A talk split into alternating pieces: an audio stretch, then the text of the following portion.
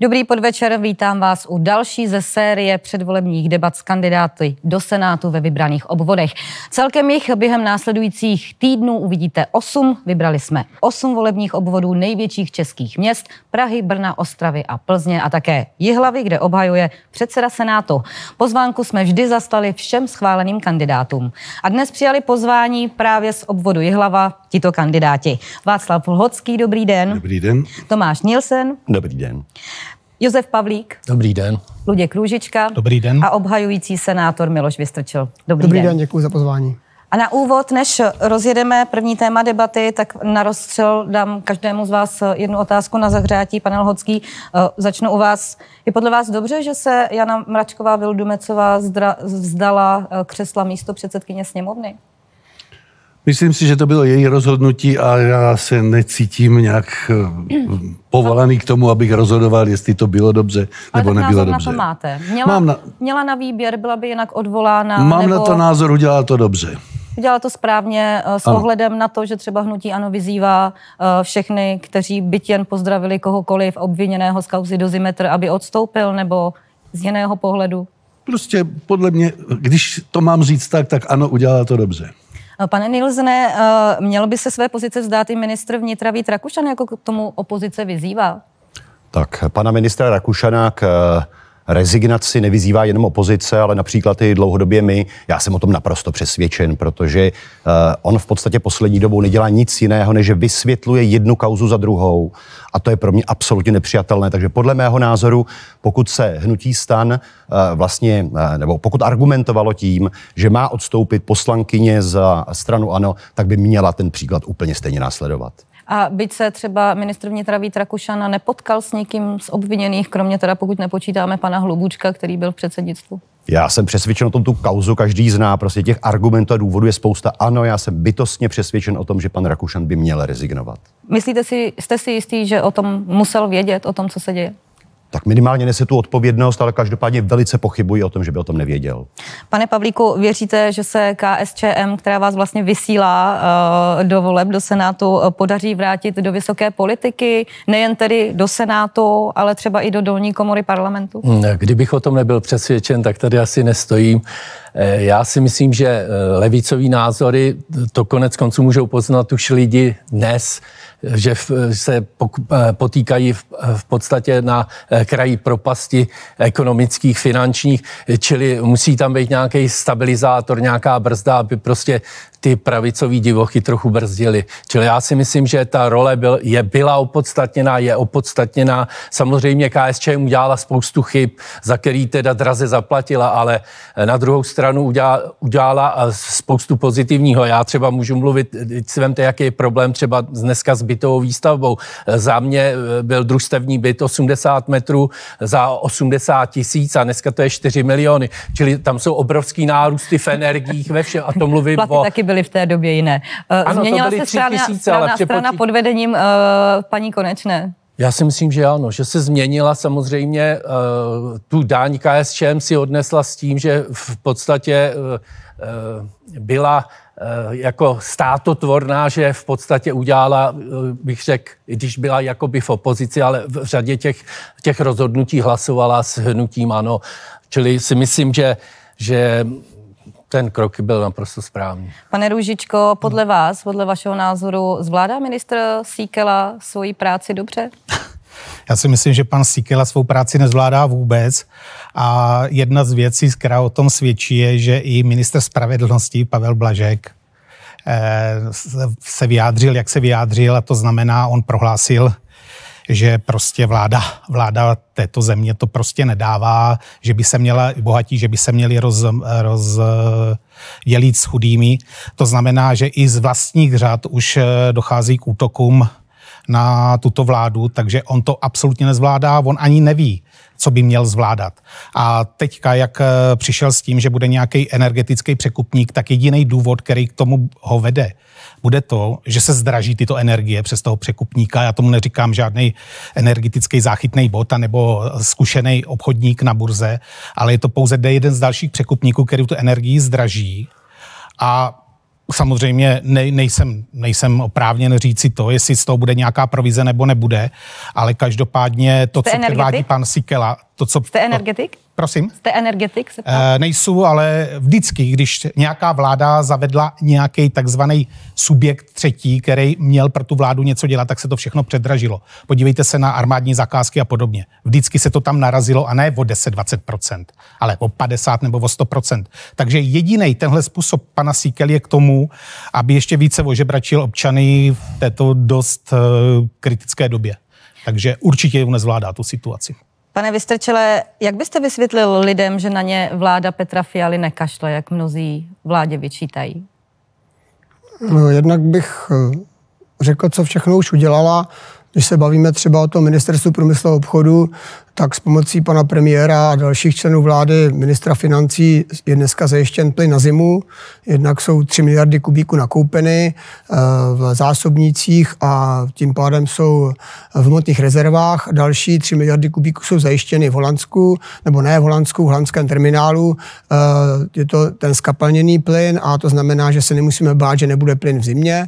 Dále došlo ke spoustě dalších opatření, které například úsporný tarif, potom je to příspěvek příspěvek na bydlení, zvýšení normativů, který nákladů na bydlení, dále vláda zvýšila existenční a životní minimum a připravuje další kroky. A co se dneska během nejbližší doby, během září stane, je to, že bude i upraven zákon takovým způsobem, aby právě došlo k tomu, že část energie vyrobená například v České republice bude prodávána eh, českým občanům, to je před námi a k tomu se předpokládám dostaneme my v Senátu, já tuším, že to bude 20 září sněmovna by měla projednávat ten zákon, který bude řešit právě to zastropování nebo regulaci cen energií v České republice, jak plynu, tak letecké energie 16. září. Komunikuje vláda správně to, co všechno udělala? Protože když vy to takhle vyjmenujete uh, jednu věc za druhou, tak uh, člověk vnímá jako poměrně velký balík pomoci, ale lidé ten pocit často nemají. Jsou tam rezervy, to si přiznejme, ono většinou, když jako nevíte, kam dřív skočit, tak potom některé věci podceníte a ta komunikace a vysvětlování toho, v jaké jsme situaci, že například je velký problém s tím, aby Německo také přistoupilo na nějaké společné řešení v rámci Evropské unie, eh, bylo poměrně komplikované, protože kupní síla Německa je dvakrát až třikrát eh, větší než naše, to znamená říkat eh, našim výrobcům energie, že ji nemůžou prodávat do Německa, když jim dají takové velké peníze, velmi obtížné, když chcete žít v právním státě. Tohle to všechno také třeba jiní kolegové z Evropské unie museli pochopit a e, proto třeba e, ta energie, e, která byla potřeba k tomuto všechno vykomunikovat a vyjednat, potom chyběla při tom vysvětlování a to je špatně. To já přiznávám a ta komunikace je potřeba, aby se do budoucna zlepšila, aby to vysvětlení bylo jasné, srozumitelně a pokud možno i stručné.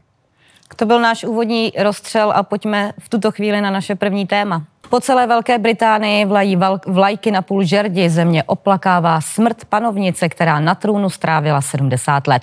Zároveň začínají i přípravy na její pohřeb. Já mám v tuto chvíli na vás připravenou na všechny stejnou otázku. Začnu u vás tentokrát, pane Vystrčele. Eh, jaké emoce ve vás vyvolalo úmrtí eh, královny Alžběty? Skončila jejím odchodem jedna éra, tak jak se o tom mnozí vyjadřují a co se podle vás změní s nástupem Karla III. Kromě samozřejmě zármutku eh, to byla vlastně zpráva o tom, že hm, zemřela osoba, osobnost, eh, která byla zárukou kontinuity, jistoty, stability, člověk, eh, státník, který měl v první řadě na mysli blaho svého národa a dokázalo sjednocovat a podržet v těch těžkých chvílích a zanechává tady, tady hlubokou stopu. A pokud král, král Karel III, Karel III bude v tomto mm, chtít pokračovat, tak bude mít před sebou těžkou úlohu a pokud se mu to podaří, tak si myslím, že nelze říct, že skončila nějaká etapa a nastoupí nějaká další. Pokud to začne celé dělat jinak, tak potom o tom konci jedné éry a nástupu další éry můžeme hovořit. Pane Růžičko. V první řadě zemřel člověk. Zemřel člověk, zemřela žena, který bylo 96 let, Nepochybně to je osobní tragédie pro tu rodinu, ale víceméně vzhledem k jejímu věku s tím každý musí počítat. Horší by bylo, kdyby zemřel mladý člověk. Samozřejmě v té politice nechala nesmazatelnou stopu, v historii nepochybně také. Nicméně její role ve Velké Británii eh, je dneska díky jejímu úmrtí spíše zveličována. Ta role ty královské rodiny tam je minimální, protože je to standardní konstituční monarchie, to znamená, její vliv na chod Velké Británie proti britským premiérům byl naprosto minimální. Co je otázka, otázka prince Charlese, nebo jak dneska se oblibou říká Karla III., No, včera jsem viděl, že poukazovali na to, že si nevybral zrovna dobré jméno, že navazuje na Stuartovce, kdy Karel I. byl popraven. Takže je docela možné, že zase v Británii po nějakých 400 letech, takřka 400 letech se objeví nějaký Olivier Cromwell a vzhledem k tomu, jaká je tam politická situace, bych se tomu vůbec nedivil. Takže asi takhle. Pane Pavlíku, stejná otázka na vás? Já si myslím, že její veličenstvo, že to byla ušlechtilá, inteligentní paní, která skutečně zanechala hlubokou stopu, když někdo 70 let v podstatě vládne takové, takové, takové obrovské zemi, tak si myslím, že to musí být, být eh, bez zesporu velký státník. Eh, já bych řekl, že Eh, královna ustála všechny ty menší i ty větší skandály, bych řekl s takovou elegancí, že to království držela, že, že tomu království dávalo určitou důstojnost a eh, myslím si, že pokud jsem měl tu možnost vidět eh, novodobího krále Karla III., jejího syna, Eh, tak si myslím, že tam ta kontinuita bude zachována. Já eh, bych v podstatě řekl, že i obdivuju to, že jsem viděl, že on je úžasně ekologicky zaměřený člověk, který v podstatě chce eh, aby to zemědělství a vůbec vše na této planetě bylo ekologický a, a v podstatě takový čistý. Čili já si myslím, že k ničemu nedojde, že bude navazovat na to, co dělala jeho, jeho, jeho, jeho matka v podstatě. Pane Nils, nemáte stejný názor? Já bych se nejprve vrátil té marketingové vládní vložce, která tady zazněla jenom dvěma krátkými komentáři. Mně se strašně nelíbí to, jak se ta vláda prezentuje stylem, že se na Čili někoho nevykašle. Teď debatujeme, to, tohle to taky bude naše téma. Teďka Pokud prosíme, se vrátit, držte se rád, tématu. Uh, jo, pan Alžběta a samozřejmě pořád. Eh, k vládní pomoci se dostaneme za malou Já chvíli. si myslím, že eh, to nejdůležitější, alespoň pro mě osobně, je, že Alžběta II. je obrovskou inspirací, protože ona dokázala obrovskou dobu reprezentovat svoji zemi naprosto úžasným, důstojným způsobem a přitom nikdy nevybočila z těch mezí, které jí, dává, eh, eh, které jí dávají zákony a které jí dává ta pozice panovníka, což já považuji za obrovskou inspiraci, zejména tedy pro současného prezidenta České republiky, ale i pro ty budoucí. A pro mě osobně je obrovsky inspirativní v tom, co už tady trochu zaznělo. Eh, ona dokázala prožít úžasný život, zanechat hlubokou stopu ve společnosti, zanechala za sebou velkou rodinu. To je něco, co já tedy za sebe bych si obrovsky přál taky. A pan Elhocký? Tady už bylo řečeno prakticky všechno. Na mě v podstatě nic nezbylo. Mohu říct jenom to, tady, že tady jde o Bůh si vzal královnu a můj názor na to je, že to byla velká dáma dokonale na svém místě, o čem svědčí to, že tam byla tak dlouho. Děkuji vám a v tuto chvíli pojďme už na ryze česká témata. A tomu prvnímu tématu, kterému se budeme věnovat, je sobotní demonstrace na Václavském náměstí. Desetitisíce lidí v sobotu v Praze na Václavském náměstí demonstrovali proti vládě Petra Fialy. Podle nich vláda nedělá dost pro lidi, kteří jsou zasažení aktuální energetickou krizí. Odborníci tvrdí, že se můžeme nacházet na pokraji zásadní krize.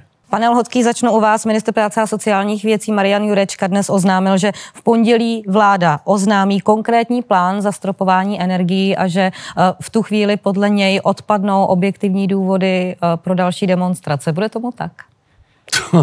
To ví snad jenom pán Bůh, protože uh, ministr... Bude Jurečka... tohle zásadní cena zastropování cen energií, protože právě pot, pro, potom volala například i opozice, že tohle je ten recept, já mám takový dojem, nejsem ekonom, ale to, co vím, co říkají ekonomové, tvrdí, že zastropování cen energií rozhodně nic nevyřeší. Tady je jiný problém. Ti lidé prostě nemají jistoty a ti by chtěli jistotu. My jsme tady pro lidi a chceme pro lidi něco udělat. A ta vláda to opravdu nedělá. To říkají i politici ODS a podobně. Jak byste jim tu jistotu dal? No, to je otázka. To bych asi... Nemáte konkrétní představu? Já konkrétní představu. Dívejte se, eh, je potřeba něco ukázat, už něco konečně udělat. Jo? Nějaký čin. To jsou všechno jenom gesta, signály. A jaký čin konkrétně? Tak buďte konkrétnější. Konkrétnější. Tady tohle to, to, to se hezky říká, ale eh, co si po tím má divák představit? Jaký konkrétní čin? Co by ta vláda měla konkrétně udělat? Já osobně si myslím, že by měla upravit cenu energií, teda cenu elektrické energie, protože všichni přecházejí pomalu na eh, elektrické topení, protože nevěří tomu, že ten plyn bude. Nevěří té vládě, vláda už toho řekla hodně. Stejně tak, jako by měli nějakým způsobem ukázat, že ten plyn opravdu je. No, protože to se jenom říká, ale věříte tomu? Já ne. Pane Nilzne, eh, dělá vláda dost, aby udržela sociální smír? Tak nebo respektive tímto krokem dalším, uh, bude to stačit, nebo co by měla udělat navíc ještě? Tak v první řadě, já už jsem to možná nakousl předtím, vláda nedělá vůbec nic. Ale uh, jediné, to, co dělá, je, že se pravda. snaží... Pardon, pardon. Pan Vystrčil je, to tady jmenoval, mohu, co mohu, Já právě na to chci navázat. Jediné, co dělá, že nám prezentuje určitá hesla, která nemají vůbec žádný obsah. Přitom například naši energetičtí experti už před téměř rokem navrhovali jednoznačná opatření. To pan Ivan Noveský a další lidé uh, z té naší skupiny. Webem manipulátoři CZ označení za dezinformátory a šiřitele ruské propagandy. Já pevně věřím, že tato televize nebude čerpat informace z takovýchto portálů, jejichž důvěryhodnost je z mého hlediska minimálně pochybná. Ale co chci říct je druhá věc a to je, uh, ta neschopnost vlády je přímo odražena v té reakci, kterou jsme viděli na tu demonstraci. Všimněte si, jaké až bych řekl nenávistné projevy se vůči těm, někdo říká desítkám tisíc, já bych řekl stovce tisíc lidí, kteří přišli vyjádřit svoji nespokojenost s nečinností vlády, co se objevilo v médiích. A to nebyli jenom novináři, ale byli to i zástupci vládních stran. Ale oni se vyjadřovali o organizátorech, Mě, nikoli o těch lidech, kteří přišli to demonstrovat. není pravda, pokud se seznámíte s tím, co například eh, napsala pan, paní pan premiér Eva Fiala to před chvílí říkal já v tom hovořím, příspěvku, pokud jste já tomu rozumím, ale já hovořím o členech vládních stran to, byly nenávistné projevy, které ukazují jenom to zoufalství vlády, která nemá řešení. Já si rád poslechnu, co je nového na příspěvku na bydlení, který tady máme strašně dlouho. Ale co mě hlavně zajímá je, eh, přeci vláda tady není od toho, aby nás nenechala padnout. Ona spravuje náš majetek, ona spravuje naše daně. Pokud někdo nenechá někoho padnout, tak jsme to my. Vláda by měla plnit svůj úkol a to je řádně spravovat náš majetek. A možná jednu věc, eh, to, co mě skutečně nejvíc, eh, řekněme, ranilo, je, je, je ta obrovská, eh, řekněme, nenávist, která se nedou šíří tou společností. My třeba dva roky eh, žalujeme vládu, snažíme se právními cesty, ať už tu předchozí, tak i tu současnou, právě proto, abychom zabránili tomu rozdělení společnosti. Abychom ukázali, že existuje nějaká právní cesta, aby se té krize nechopily nějaké extremistické síly. A místo toho, aby ta vláda nějakým způsobem uklidňovala situaci, tak přijde s těmito nenávistnými projevy. A já si dovolím, je to velmi osobní věc, ale když jsem sem odcházel, tak mi moje dcera řekla, tatínku, řekni tam, že projev pravé lásky a přátelství je nejdůležitější. Mě šokuje, že pětileté dítě je rozumnější než obrovská skupina dospělých. Pane Vystrčele, v tuto chvíli myslím, že je uh, třeba váš komentář. Já k tomu jenom uh, řeknu to, že této vládě, já jsem o tom přesvědčen, Petra Fialu znám osobně, záleží na každém člověku. A Odmítám to, že zazněly nenávistné projevy. Neříkám, že všechny projevy byly šťastné, ale rozhodně tam nebyly žádné nenávistné projevy. A pokud tady někdo hovoří o tom, že chce bránit rozdělování společnosti, tak si prosím vás všichni puste projevy vystupujících na té demonstraci. Jak se snažili spojovat v uvozovkách, velkých uvozovkách tuto společnost.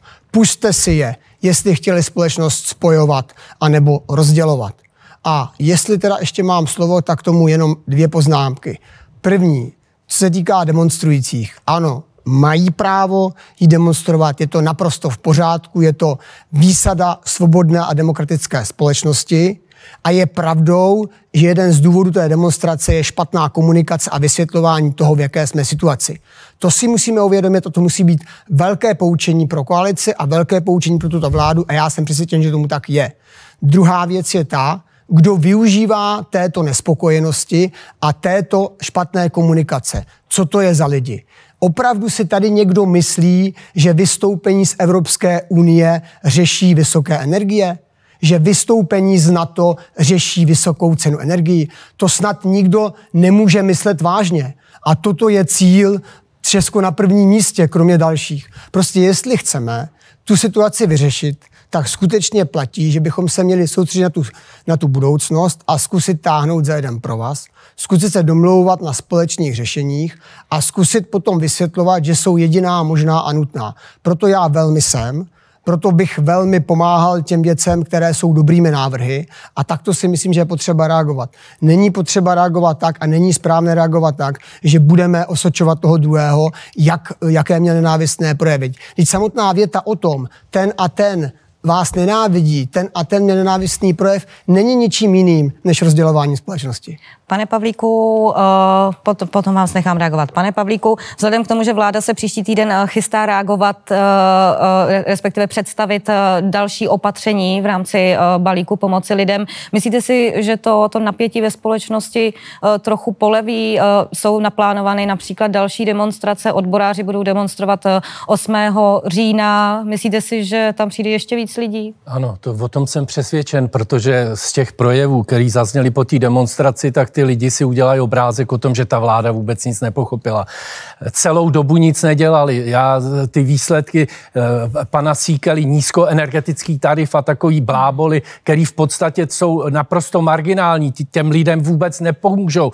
Eh, to, to, to jsou věci prostě neskutečné. A když tady mluvil pan Vystrčil o tom rozdělování té společnosti, tak přeci nemůže říkat, že ty lidi se s těma zálohama za ty energie musí vyrovnat sami. Teď to vůbec nechápe, kde ty, oni nemají těch 300 tisíc, jako máte vy, teď mají 30 tisíc. Samozřejmě, že tady je v České republice je 40 tisíc, asi 80 je hrubá mzda, což je pravda, ale dvě třetiny lidí na to nedostanou. A jak tady pan Vystrčil vzpomenul, v Německu je, já nevím, 112, 115 tisíc, v Rakousku 105, ve Francii 107, čili ty Obyvatelé jsou samozřejmě rezistentnější na všechny takovýhle tlaky energetický a to, čili ta, tam, oni to musí pochopit. My nemůžeme jít tou jejich cestou. Oni musí vymyslet takový kroky, když říkají, jak se v té Evropské unii máme dobře, aby se ty, i ty lidi měli dobře. Ne, aby se měli dobře jenom oni.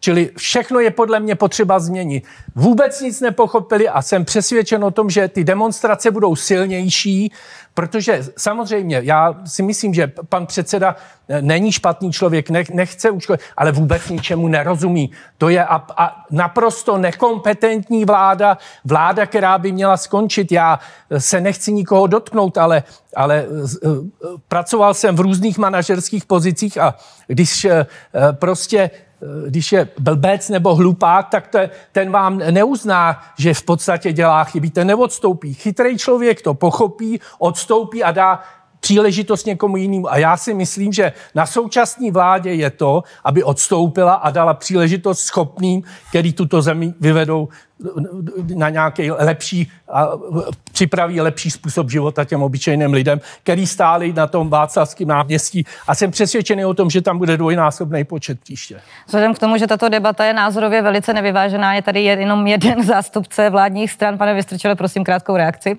Ne, tak buď se budeme snažit najít společně nějaká, nějaká řešení, anebo budeme říkat, odstupte, my to budeme dělat lépe. Jako to přece, to přece eh, buď je to tak, nebo tak. Ano. Já jsem proto společná řešení a proto jako společně řešit eh, problémy, které tady máme a těch důvodů je více, ať je to, ať je to sucho, ať je to konec covidu, ať je to agrese Ruska na Ukrajině, ať je to eh, vyplácení peněz, který se tiskly a tak dále. A teď eh, k tomu, jakože někdo říká, že vláda nedělala nic, to přece není žádná pravda. Už jste to tady vyjmenoval. Udělal, jsem to tady jmenoval, nechci to opakovat. Některé věci jsem dokonce opomněl, neříkal jsem je pět tisíc a tak dále. Je pravdou, že to nebylo dobře komunikováno a že je potřeba nastavit i tu komunikaci a to vysvětlování nějakým standardním způsobem, který bude srozumitelný pro všechny a bude jednoduše pochopitelný. To se nedaří, to jsem tady přiznal, přiznávám to klidně ještě jednou. A pak prosím pěkně, pokud čtete nadpis nějakého článku, tak si také přečtěte nebo poslechněte ten článek. Já jsem řekl jedinou věc a to je to, že když vám přijde vysoká záloha na energii, tak se může stát, že než ta vláda zareaguje, tak tu první zálohu budete muset zaplatit, protože to není možné, aby okamžitě vám někdo poslal peníze, protože máte najednou nárok na příspěvek na bydlení, o ten si požádáte a pak ty peníze dostanete. Proto tam je to chvilku, že prostě se může stát, že nějakou dobu, než ten stát začne pomáhat, to trvá. Tak to zkrátka je. Možná to někdo bylo delší dobu, než by si lidé představovali. Nakonec tak to známe i z rodiny, že si chceme něco, aby bylo hned, a ono to není hned, protože někdo na to zapomene nebo něco opomene. A takhle to celý je, takže prosím nepřekrucovat to, co kdo řekl a neřídit se hlavně jenom tím, co je v nadpisu článku. Maličkou technickou. Minuta maximálně. Dobře. Já bych k tomu řekl jednu věc. Ty nenávistné projevy jsme tady viděli už od eh, pana eh, ministerského předsedy eh, vůči panu Babišovi, kterého samozřejmě nepříliš musím, ano, ale tam už byla nenávist. Takže se nevím, proč se dneska diví pan ministerský předseda, že jsou to jakoby nenávistné projevy. Proč to říká? On je dělal taky. To je za prvé. A za druhé, dobrý šachista předvídá tahy dopředu a předpokládám, že ta vláda věděla o těchto věcech už mnohem, mnohem dřív, než nastali. A proč je neřešila? Proč je neřešila dopředu? Proč je řeší teď? A vy si zaplaťte a my vám pak dáme. To není ono. Tak to lidi nemůžou brát. Ta vláda to měla řešit dopředu. Od toho je placena z našich peněz. Pane Růžičko, zaspala vláda v řešení já si myslím, že vláda zaspává už od svého jmenování. Že jo? Dneska se vymlouvá na konflikt na Ukrajině, ale všichni dobře víme, že první krize přišla někdy v říjnu minulého roku, kdy padla Energie Bohemia. To žádná válka na Ukrajině nebyla. Eh, plácá, plácá, plácá o opatřeních, ale lidi nezajímají žádný opatření. Lidi zajímají to, když jim přijde složenka, když jim přijde sporožíro, když jim přijdou šeky a musí platit a musí ty peníze někde poskládat. To, že jim někdo slibuje nějaký LNG terminál v Holandsku, který doví, kdy začne fungovat, doposud jsem ani neviděl a neslyšel jsem o tom, kolik za ten pronájem vlastně dáme za těch pět let. Jo. Takže je docela možný, že ten plyn bude tak drahý, že to bude luxus, jak nějaký kaviár v zemích, kde my jsme byli zvyklí na nějakou eh, životní úroveň. No ale taky jsme byli závislí na Rusku. Ale prosím vás, eh, Nebyli. dneska vlastně jsme nejvíc skapalněného plynu... Téměř ze 100%. No a dneska nejvíc skapalněného plynu odebírá Portugalsko a Španělsko a zrovna nejvíc z toho zlýho Ruska. Jo? A jakou máte záruku, že tam zrovna nebude plyn z Ruska? Teď oni ty, na těch lodích to překupují na moři, takže my vlastně budeme kupovat tak, jak kupujeme, tak, jak kupujeme dneska plyn z Německa.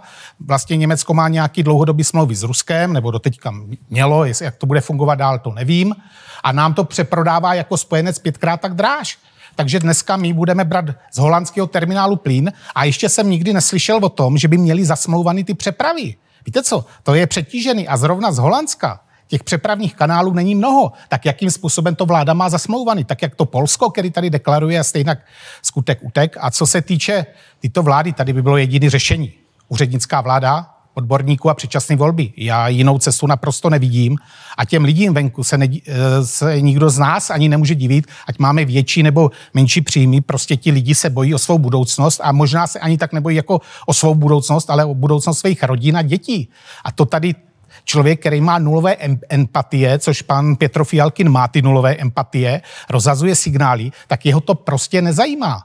Ne každý má možnost, aby bral z grantu za 10 let tamhle kolem 90 milionů. To prostě v téhle zemi každý tu možnost nemá. Takže prostě pryč s panem Fialem. Ale já tomu věřím a teďka si šáhnu do kuchyně ODS, vzhledem k tomu, že Pavel Blažek... prosím vás, ať se dostane na jo, všechny. No, já bych to rád pojďte, dořekl, pojďte. jo? Ano, že, jak pan Blažek řekl, že prostě přišla doba, kdy bohatí, a je to pravicový politik ODS, kdy bohatí se budou muset rozdělit s chudými, a nebo přijdou o všechno. Takže s tímhle naprosto souhlasím a věřím tomu, že pan Blažek dělá teďka všechno pro to, aby toho pána, co přivedl z Brna, prostě vyměnil za někoho, kdo bude kompetentní. Děkuji. Pane Nilsne, co by měla vláda, eh, dám vám prostor za chvíli, pane, pane předsedo, co by měla vláda udělat, aby se jí podařilo udržet sociální smír, aby ty nepokoje nenarůstaly, aby nechodilo čím dál víc lidí na demonstrace, aby se těch demonstrací nepořádalo čím dál víc? Já se technicky nejprve vrátím k tomu, co tady řekl pan Vystrčil, protože to je přesná ukázka toho, proč, proti čemu my vystupujeme. On hodil do jedného pytle nějaké lidi, vybral si z nich část a tím napadl všechny ostatní. Já důrazně prosím každého, ať si přečte program strany Právo, Respekt, Odbornost a ukáže mi, kde tam máme vystoupení z Evropské unie. Ať mi někdo ukáže, jestli náš právní institut pro libertáte je jakkoliv eh, organizátorem té akce a podobně. To je jedna věc. Mně se nelíbí, stejně tak vlastně jsme tady sice možná čtyři oponenti vlády, ale reprezentujeme každý svoji stranu. Předseda, já bych byl... se musím zastat předtím, ale hovořil o organizátorech té demonstrace, byl... nikoliv o, o vašem uskupení, o vašem hnutí. Ale tam ale... pan předseda váš vystupoval, že jo? Ale všechno. To, tak tam vystupovalo spousta lidí. Jo, ale... spousta, ale pan Ševčík, a slyšeli jsme, co říkal o panu premiéru. S tím třeba souhlasíte, co tam zaznělo od pana Ševčíka? protože jak jsem řekl, pro mě to klíčové na té demonstraci je, kolik lidí tam přišlo, co vyjádřili za názor. Druhá věc je komunikace vlády. Já tam nevidím problém v komunikaci, já tam vidím problém v tom, že ti politici jsou úplně odtržení od reality.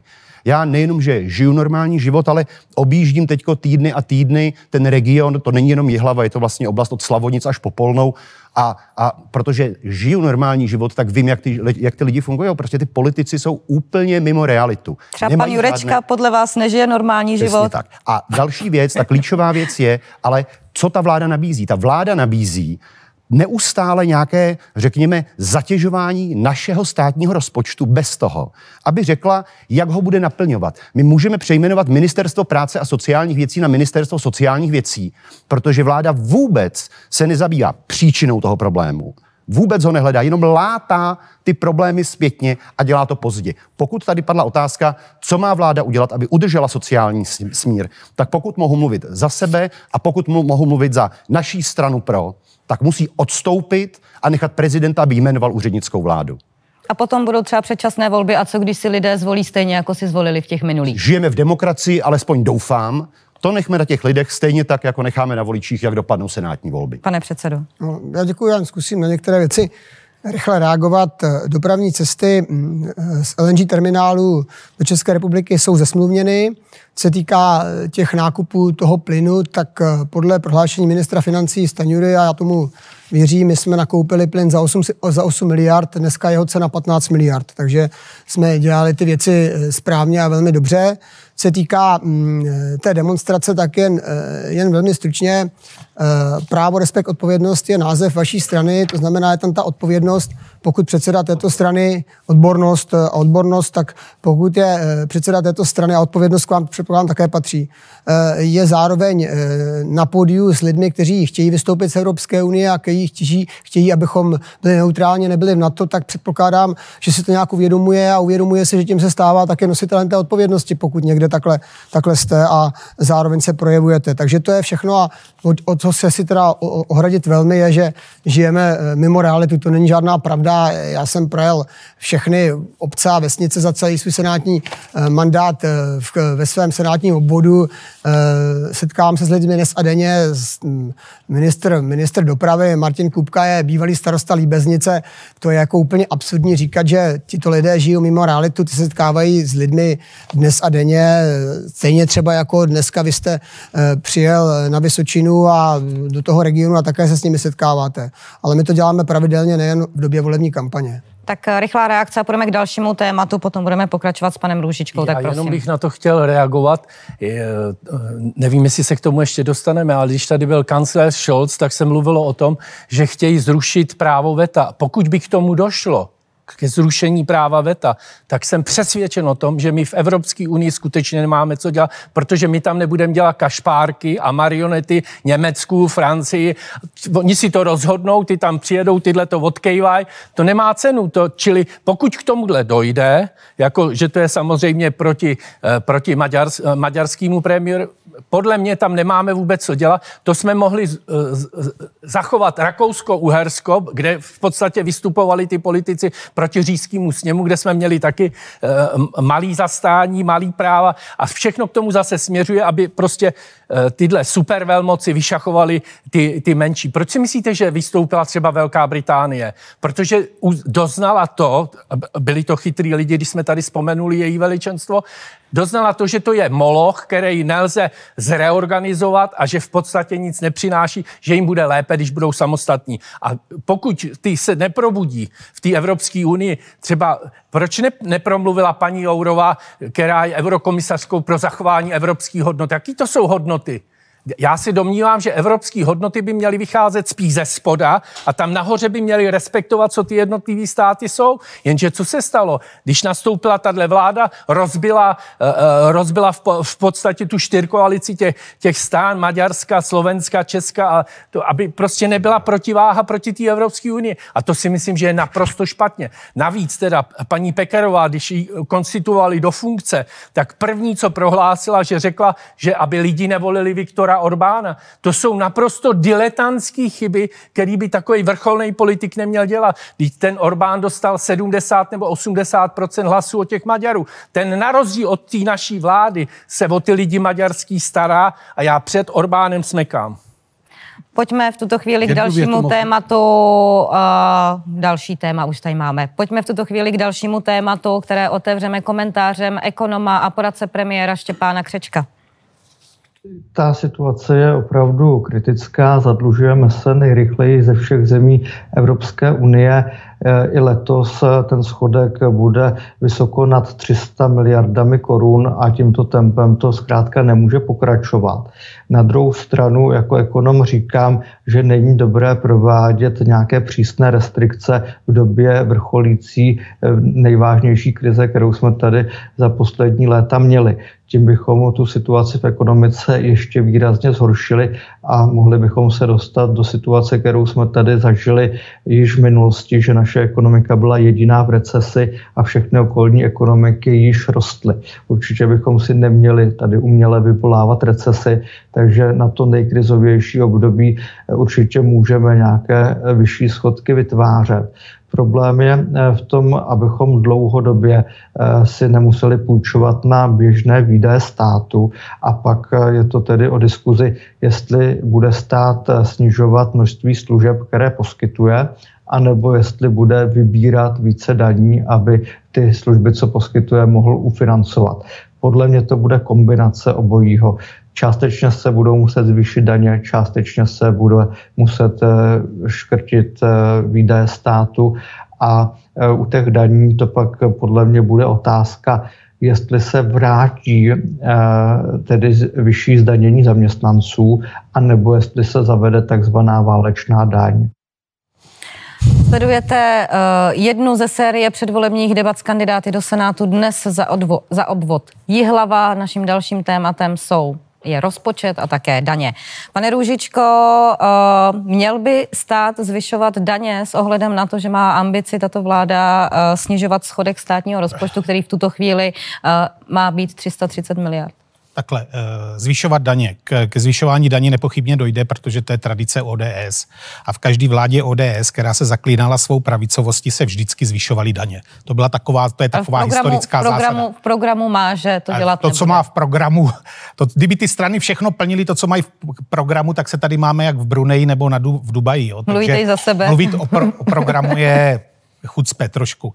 Ale jinak, já bych zavedl daně, ale zavedl bych sektorový daně.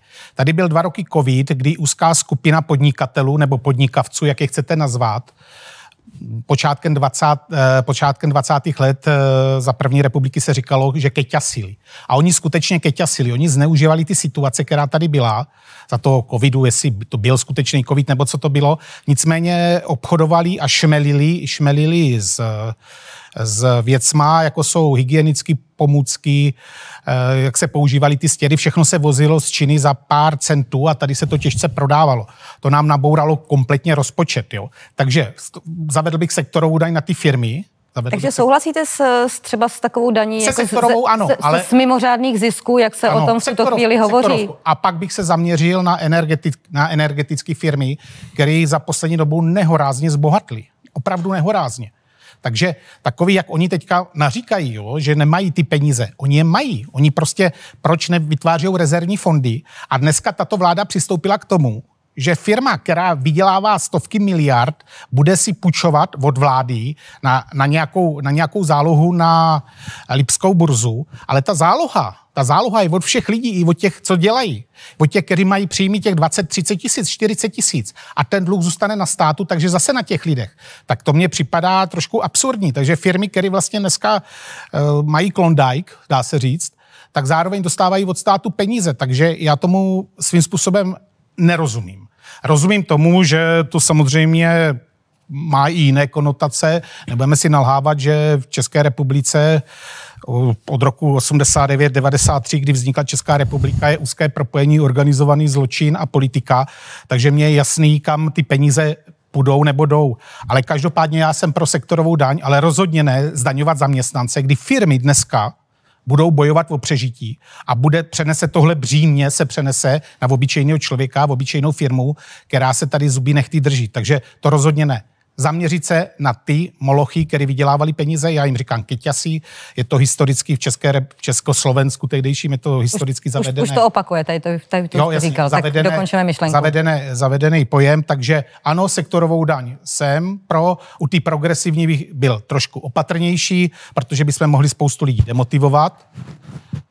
Je pravdou, že třeba v USA je tuším nějakých sedm pásem progresivní daně. A myšlenku, to. dokončit myšlenku. Jo, takže takže bych řekl asi takhle. Ano, zdaňovat ano, ale zdaňovat pouze určité sektory. Rozhodně nezdaňovat řadového občana, a to žádným způsobem, protože on toho opravdu tuhle zimu bude mít až nad hlavu.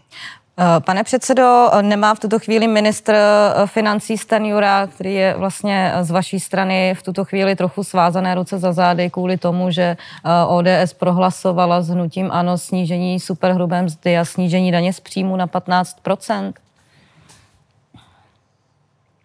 tohleto prohlasování snížení těch daní eh, opravdu připravilo eh, státní rozpočet o část prostředků, které by se dneska hodily. To je potřeba přiznat.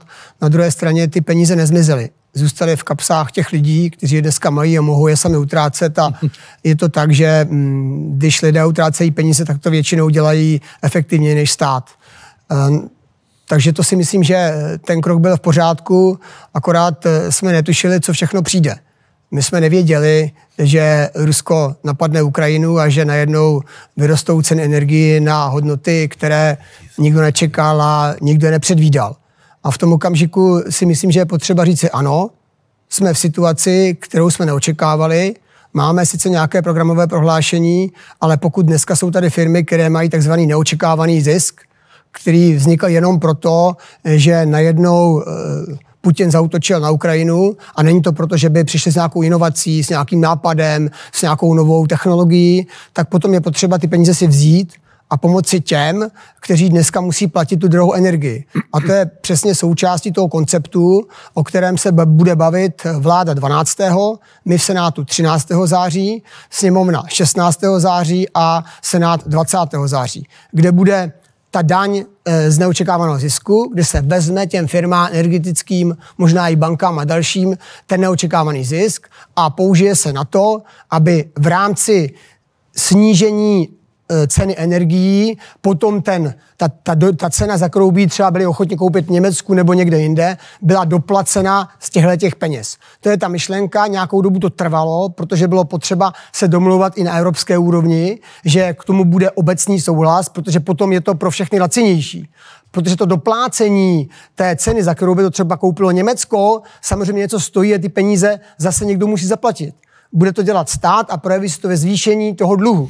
Proto je potřeba se domlouvat a po té domluvě, která proběhla dneska, z toho vyjít a udělat národní řešení, které bude přesně dělat tyhle ty věci. Znamená ano, daň z neočekávaného zisku a druhá věc, zastropování regulace energií různě pro různé typy organizací. Jednak jsou to instituce, jednak jsou to občané, potom jsou to vlastně takzvaní maloodběratelé a potom jsou to odběratelé toho, z toho vysokonapěťového vedení a ty potom ošetřit a zejména potom speciálně ošetřit třeba firmy, které mají vysoký, vysoký, vysokou spotřebu energie.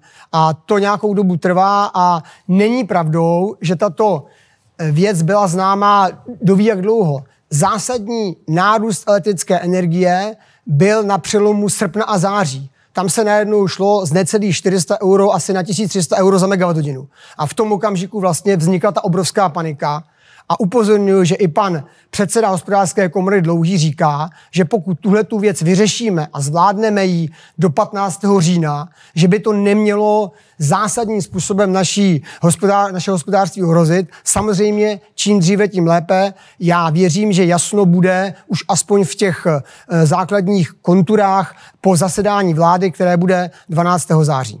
Pane Lhocký, vy jste kroutil hlavou před chvílí. Eh, nesouhlasíte s tím? No, já nesouhlasím, rozhodně nesouhlasím s něčím, co tady se hovořilo o daních.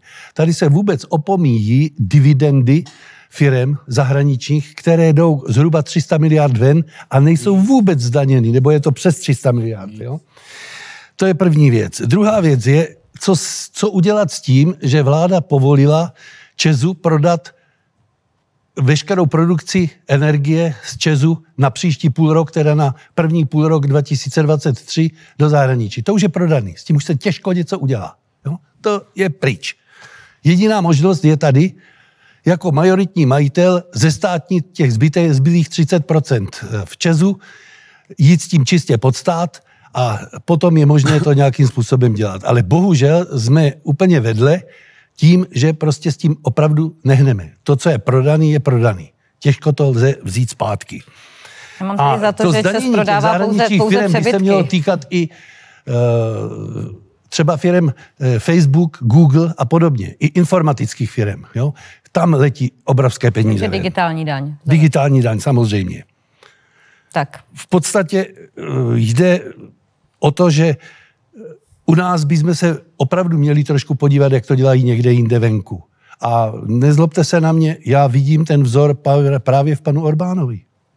Pane Nilzné, jak na příjmovou stránku, jak více načerpat prostředků do rozpočtu, kde vlastně zavést třeba daně na koho? Tak já možná začnu trošku ze široka já trvám a my trváme na tom, že je potřeba do politiky vrátit odbornost a mám pocit, že se prostě pořád motáme kolem hesel, aniž bychom šli do nějakého nitra. Už tady padlo vystoupení z EU. To samo o sobě není téma, je to hlubší téma, o kterém je potřeba diskutovat. Manželství pro všechny, teď stropování cen. Stropování cen je bezobsažný termín, pokud se nebudeme bavit o konkrétnostech.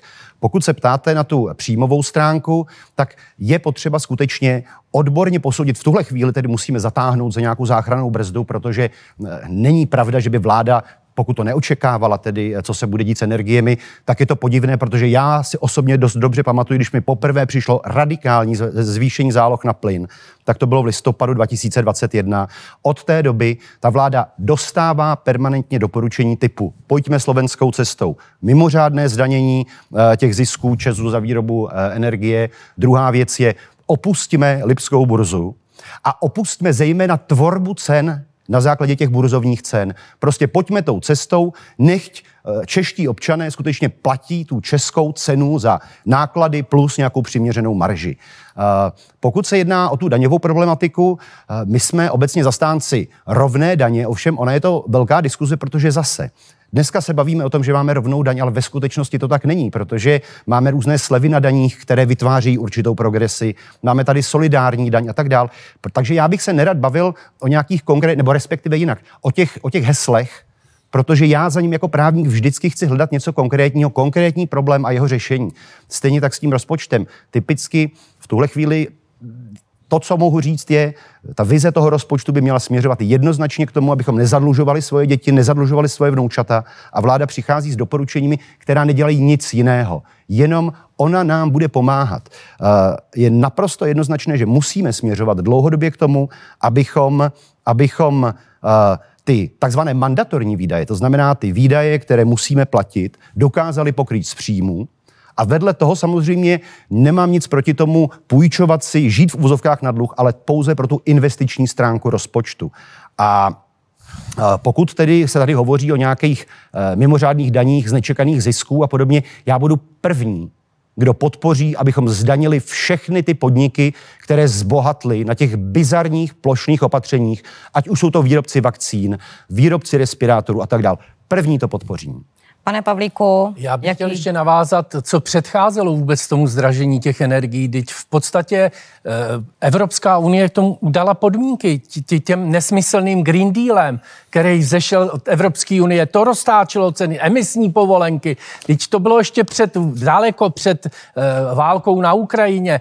Čili uh, tam ty signály, ty evropský, ona není jenom uh, evropská. Já jsem si dělal srandu, že teďka, když my budeme předsedat té Evropské unii, takže tam trošku vnesem zmatku to, co je v podstatě v České republice, takže to trošku rozpohybujeme, ale on už tam ten zmatek skutečně byl. A pokud se týká třeba i toho zvýšení té příjmové stránky toho státního rozpočtu, tak v České republice, to by si občani měli uvědomit, jsou naprosto narušený mzdový relace. Mzdové relace v České republice by podle mého názoru měly být nastavený tak, že se budou odvíjet od platu prezidenta, ústavních činitelů a dalších a neměly by tam být, já nevím, třeba generální ředitel Česu nebo generální ředitel českých drah, třeba Žaluda, pamatuju, který v podstatě měl plat 620 tisíc, když tenkrát odstupoval a e, dostal zlatý padák, přitom český dráhy měli ztrátu asi přes 2 miliardy. To samé je to u, u, u pana generálního ředitele Česu Beneše. Jak je možný, protože ten člověk musí trpět schizofrení, protože on na jedné straně honí zisk, aby měl těch, řekněme, těch 35 milionů, místo toho, aby zajistil to, aby ten český občan měl tu energii co nejlevnější, protože to udělali přeci. To neudělal nějaký Beneš, to tady nevybudoval. My nejsme zvyklí prostě na to a lidi nejsou hloupí, aby platili v podstatě, my subvencujeme bohatý Německo, že, že jim tam dáváme eh, veškerou tu energii a, a oni nám za to dávají uh, ruský plyn, který nakupujou za 6,20 a dávají nám ho za 27 korun. No kde to jsme? Prostě proti tomu se někdo musí ohradit. A ne, jak jsme viděli, když v Evropském parlamentu byl tam pan premiér Fiala a nějaký ubohej Eh, komisář ho tam peskuje a on v podstatě na to ani nereaguje. Místo, aby ho umyl a odešel pryč, já jsem si za to musel stydět, skutečně. Tak, pane Pavlíku, děkuji. Eh, vzhledem k tomu, že máme tu debatu eh, poněkud rozvášenou, tak už se nám nedostane na téma důchody, takže v tuto chvíli pojďme k dalšímu tématu. A naším dalším tématem je Senát a jeho role. Já nechám první otázku na všechny stejnou, akorát na vás budu mít panel hostky, u vás začnu uh, trošku uh, jí modifikovanou. Proč vy vůbec kandidujete do Senátu, když váš pan předseda by ho nejradši zrušil? Poslední příspěvek uh, na toto téma zveřejnil v lednu letošního roku. K čemu je uh, občanovi Senát? Já bych řekl asi takto.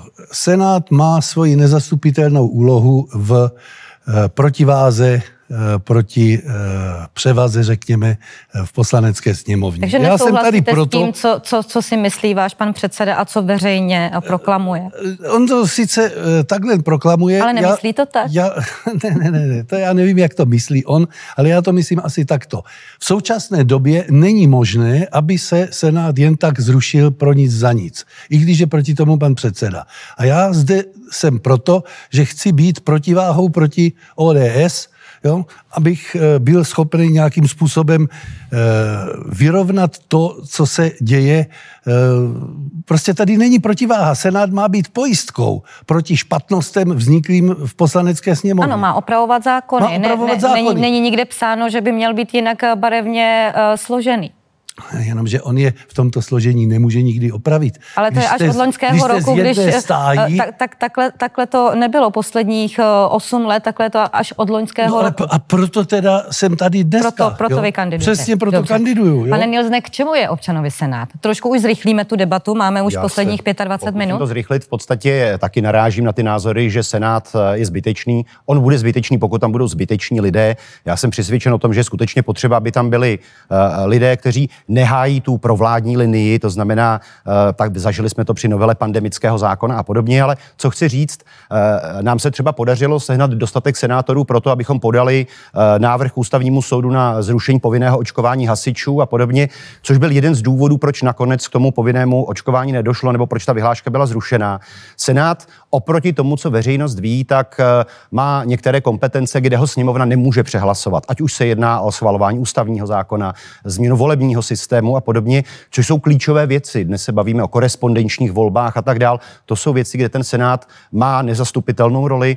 A další věc je, eh, já už jsem to naznačil předtím, my se snažíme dva roky nějakým způsobem vést diskuzi s vládami, ať tou předchozí nebo současnou. Ta diskuze se nevede a my máme pocit, že je skutečně potřeba přes tu politickou sílu a přes podporu voličů tu diskuzi přenést i do toho Senátu. Pane Pavlíku, k čemu je občanovi Senát? Já si myslím, že už tady bylo mnohý řečeno. Uh vidíte, jaký jsou reakce v podstatě občanů.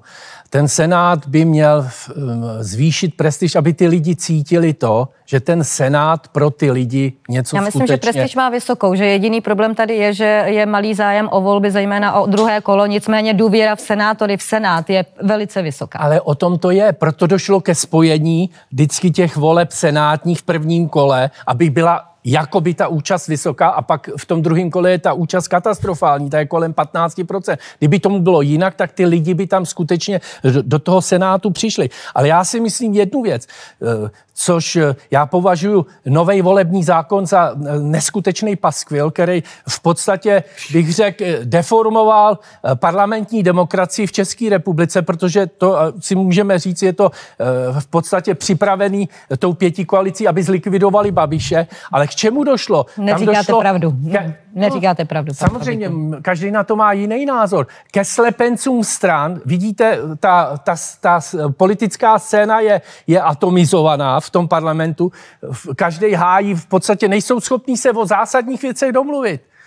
To, to já, v to, já v tom vidím skutečnou chybu. A velkou úlohu teda Senátu vidím v tom, že bude jmenovat ústavní soudce. Příští rok dojde ke změně, Eh, pan Rychecký by měl skončit po 20 letech a doufám, že tam bude eh, předsedou eh, člověk, který v podstatě nebude jen založený tu na právní teorii, ale že to bude i pragmatika, člověk, který, který v podstatě do toho vnese jiný vítr z toho politického nebo z toho právního marazmu, v kterým se v České republice pohybuje. Pane Růžičko, k čemu je občanovi Senát především? Takhle, svou roli má. Jednou je to součástí našeho ústavního pořádku. Nicméně myslím si, aby jsme tomu Senátu dali punt se větší důvěryhodností, nebylo by od věcí uvažovat o tom snížit eh, počet senátních obvodů. Ideálně by bylo dle mého mínění 1,30, kdy dva za každý kraj a Praha, jelikož má největší ústotu obyvatel a nejvíc obyvatel, tak tři senátory, protože ten výběr by byl objektivnější než dneska z těch malých obvodů. Jsme v době, kdyby jsme měli šetřit, takže o tom by se mělo uvažovat, ale jako takový senát eh, svou roli, pokud bude plnit, tak si myslím, že má opodstatněnou, ale je vidět, že neplnil a rád bych tady navázal. Typickým příkladem toho je ústavní soud. Víte si, že díky postupu Senátu je tam dneska pan doktor Rychecký, který si roli ústavního soudce a předsedy, předsedy ústavního soudu plete s politickým aktivismem, což mě připadá naprosto absurdní. Pane předsedo, vy jste po panu Kuberovi převzal vedení Senátu. Zásadní role Senátu z vašeho pohledu je? Já jenom řeknu, že ústavní soudce může být senátem odsouhlasen jedině v případě, že ho předtím navrhl prezident, abych tady uvedl některé věci na pravou míru, že Rychecký by tam nikdy nebyl, kdyby ho nenavrhl prezident a podobně. Tak a to teď teda, přátelé, k tomu, k tomu důležitému, eh, senát, senát má tři role základní. První role, já to zkusím velmi jednoduše. Ta první role je role kontrolní. Já, když to mám něčemu přirovnat, když jedete na delší dovolenou, což je důležité opuštění vašeho domu, tak tatínek zamyká, eh, manželka za ním stojí a přestože ho vidí, jak zamyká, takže zkouší kliku, jestli je zamčeno. A pak se dívá dovnitř, jestli zasnul a tak dále. Jinými slovy, důležitá věc je potřeba, aby byla zkontrolovaná dvěma lidmi, dvěma orgány. Proto, když zákon je důležitá věc, navrhuje vláda standardně, schvaluje poslanecká sněmovna a senát kontroluje. Má roli té maminky. Projde to ještě jednou, podívá se, řekne, hele, tohle není úplně dobře, vytři ty schody ještě jednou. Uh, oni řekne, ne, ne, ne, už je to dobrý, to může udělat poslanecká sněmovna, nebo řekne, ne, ne, ne, uh, dobrý, ty schody ještě jednou vytřeme a z, ten zákon odsouhlasí v té podobě, jak navrhl senát. To je ta první role. Kontrolní, opravná. A je na poslanecké sněmovně, jestli ji přijme nebo nepřijme. Druhá role, o té tady trochu mluvil pan doktor Nilsen, je ta role uh, ochránce svobody, demokracie a ústavnosti. Tam nemůže být Senát přehlasován a když někdo řekne třeba, protože vyhrál posle, volby do poslanecké sněmovny velmi mnoho, že ústavu změříme, e, změníme tak, že budou moci volit jenom lidi do 50 let, tak to nejde bez souhlasu Senátu, rozumíme si. Nemůže se změnit volební zákon, nemůže se změnit třeba to, že přijdeme o právo na ochranu zdraví, nemůže se změnit, že přijdeme právo na ochranu životního prostředí. To bez Senátu nejde. Je to, to znamená vlastně takový hasič, který když hoří dům, a hrozí, že se změní tenhle ten společenský systém, že někdo přijde a chce něco úplně změnit a najednou to bude fungovat úplně jinak, tak to nejde bez souhlasu Senátu a ten Senát, protože je volen jindy než poslanecká sněmovna ve své většině, tak mývá často roz, různý názor. Dokonce to tak, že někdy mývá různý názor Senát i v případech a jsou ty případy, kdy jako to složení je podobné té poslanecké sněmovně. A ta třetí role je velmi důležitá, znamená péče o tu politickou kulturu. Péče prostě o to, aby jsme tady eh, jako neprosazovali tu nenávist. Na nenávistný projev, nenavazovali nenávistným projevem a boj za spravedlnost i v případě, když jdete proti většině. To znamená chránit ty zájmy té země i když v tom daném okamžiku to není populární, protože vy jako senátor jste tam na 6 let a měl byste mít odvahu to udělat, i když víte, že to nebude populární a že vás za to budou kritizovat. Měli byste to udělat proto, protože máte hlasovat podle svého vědomí a svědomí a dělat všechno pro to, aby to tady dlouhodobě fungovalo. Ne krátkodobě, ne vykřikovat, teď je potřeba udělat tohle, tohle, tohle, protože posloucháte ten dáv, že on to zrovna chce a bylo by to bezvadný a vám vy, vy byste dostali ty hlasy. Takhle by se Senát a senátoři chovat neměli a myslím si to z velké části takhle dělají. Já jsem pišný a hrdý na současný senát. Soumluvám, musíme dál, máme opravdu jenom posledních 20 minut a musíme končit v 53, abyste každý měli přesně jednu minutu na to své závěrečné sdělení. V tuto chvíli tady mám pro vás takové anketní otázky. Poprosím vás, abyste všichni odpovídali na ty otázky pouze ano nebo ne. Pane Vystrčile, tentokrát začnu u vás. Zavést euro? Ano, po splnění podmínek. Přímá volba prezidenta? Ano. Zvýšit slevy na hromadnou dopravu pro studenty? Ne. Omezit dobu řečnění ve sněmovně? Ne, pokud to nepovoluje jednací řád.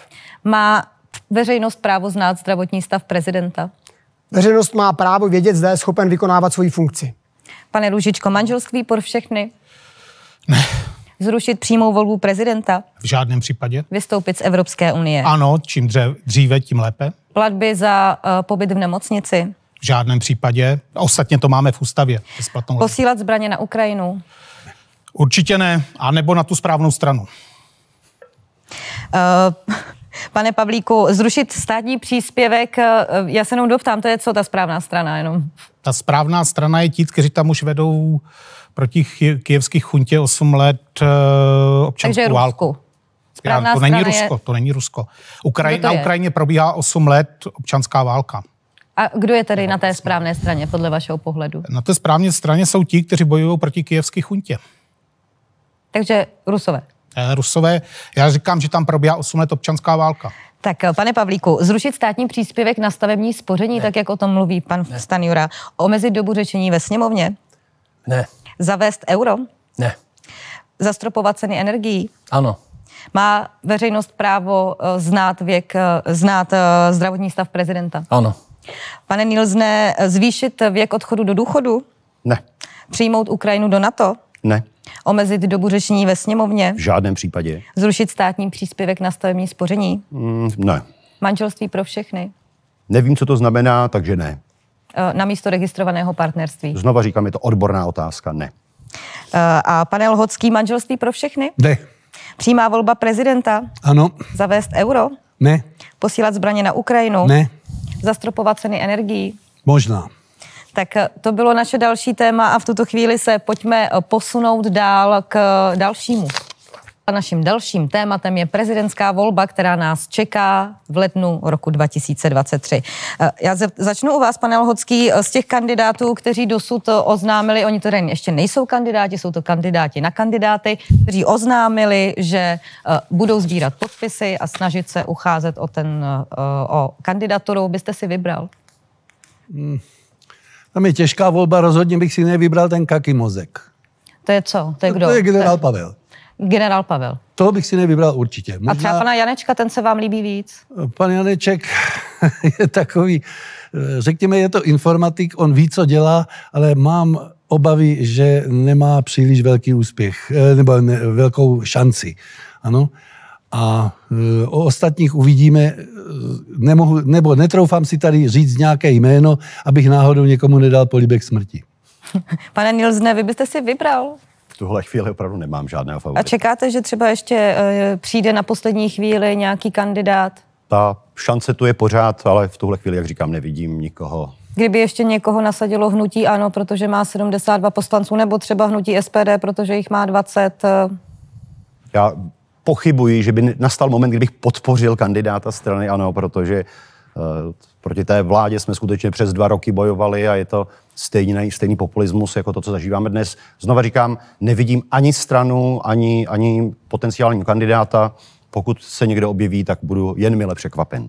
Pane Pavlíku, u vás bych typla, že byste podpořil například pana Středulu, nebo byste si taky nevybral? Ne, ne, ne, ne. Já, já bych se ještě počkal eh, mezi tím výběrem, ale jedno chci říct, já bych nevolil mezi akademikama a učitelama. A pana Skálu byste volil? Těch už tady bylo dost, si myslím, a ještě kdyby to byl uh, prezident, byl učitel, tak já už si myslím, že už by toho bylo až moc. A co pan Skála, který je kandidátem? Toho bych třeba volil, ale, ale myslím si, že bohužel ty šance jsou, to víte, přeci podle těch pre- preferencí šancí. Ty šance jsou eh, v podstatě... Nemá šanci podle vás, pan Skála? Jsou, jsou jako hodně malý, samozřejmě vzhledem k tomu jsem realista, čili... Takže byste neplýtval svým hlasem, chápu to správně? Ano, já si počkám skutečně, až bude ta kandidatura uzavřená a teprve potom se rozhodnu, koho budu volit.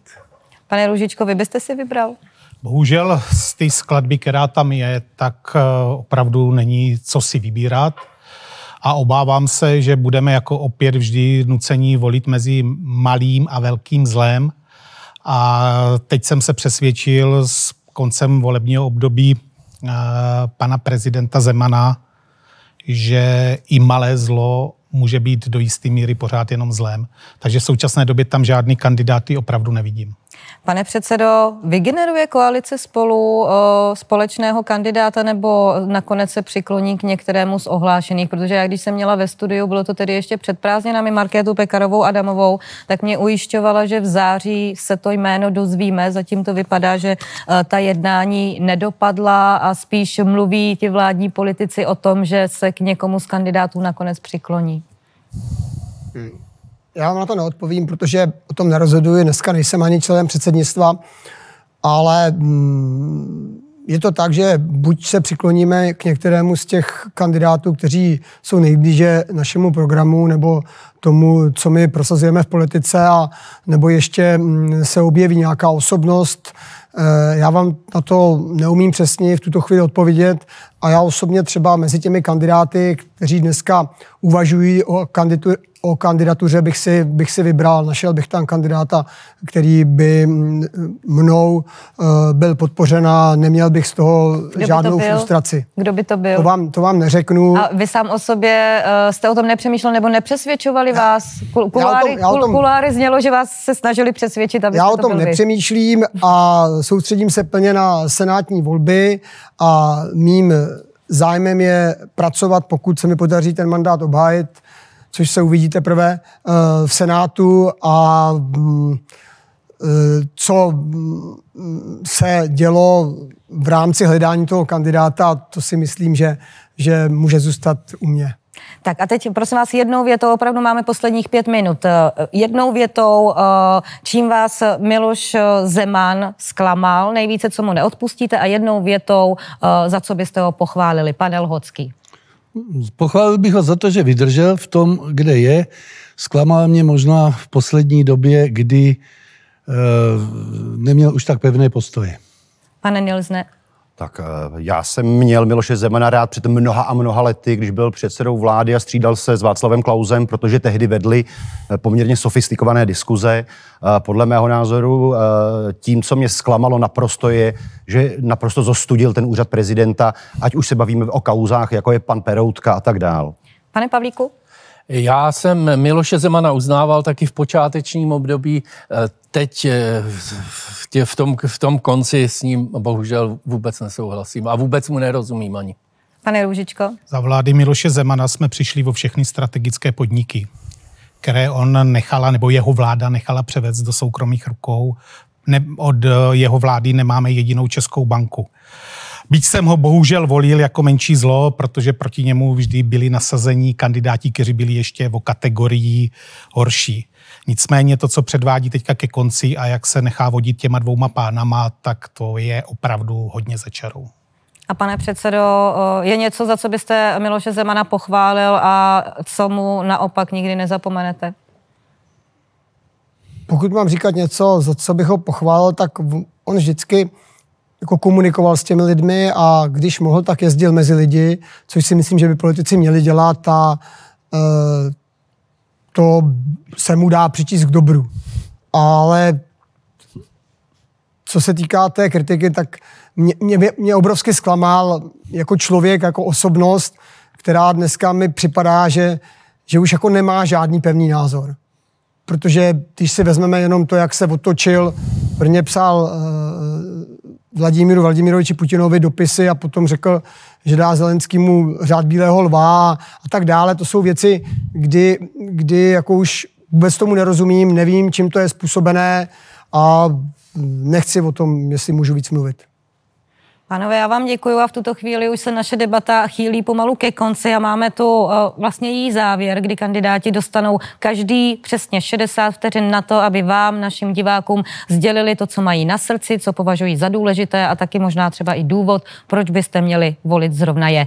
Začneme v tuto chvíli u pana Lhockého. Koukám, že časomíru už máme pomaly nachystanou, takže uh, kamera je tato vaše a 60 vteřin také. Dobře, takže jsem nový v politice, ale jsem Čech a e, mám rád svoji zemi. E, jsem tu proto, abych hájil, nebo chci do e, Senátu, abych hájil zájmy a blaho občanů této země a tomu chci všechno podřídit.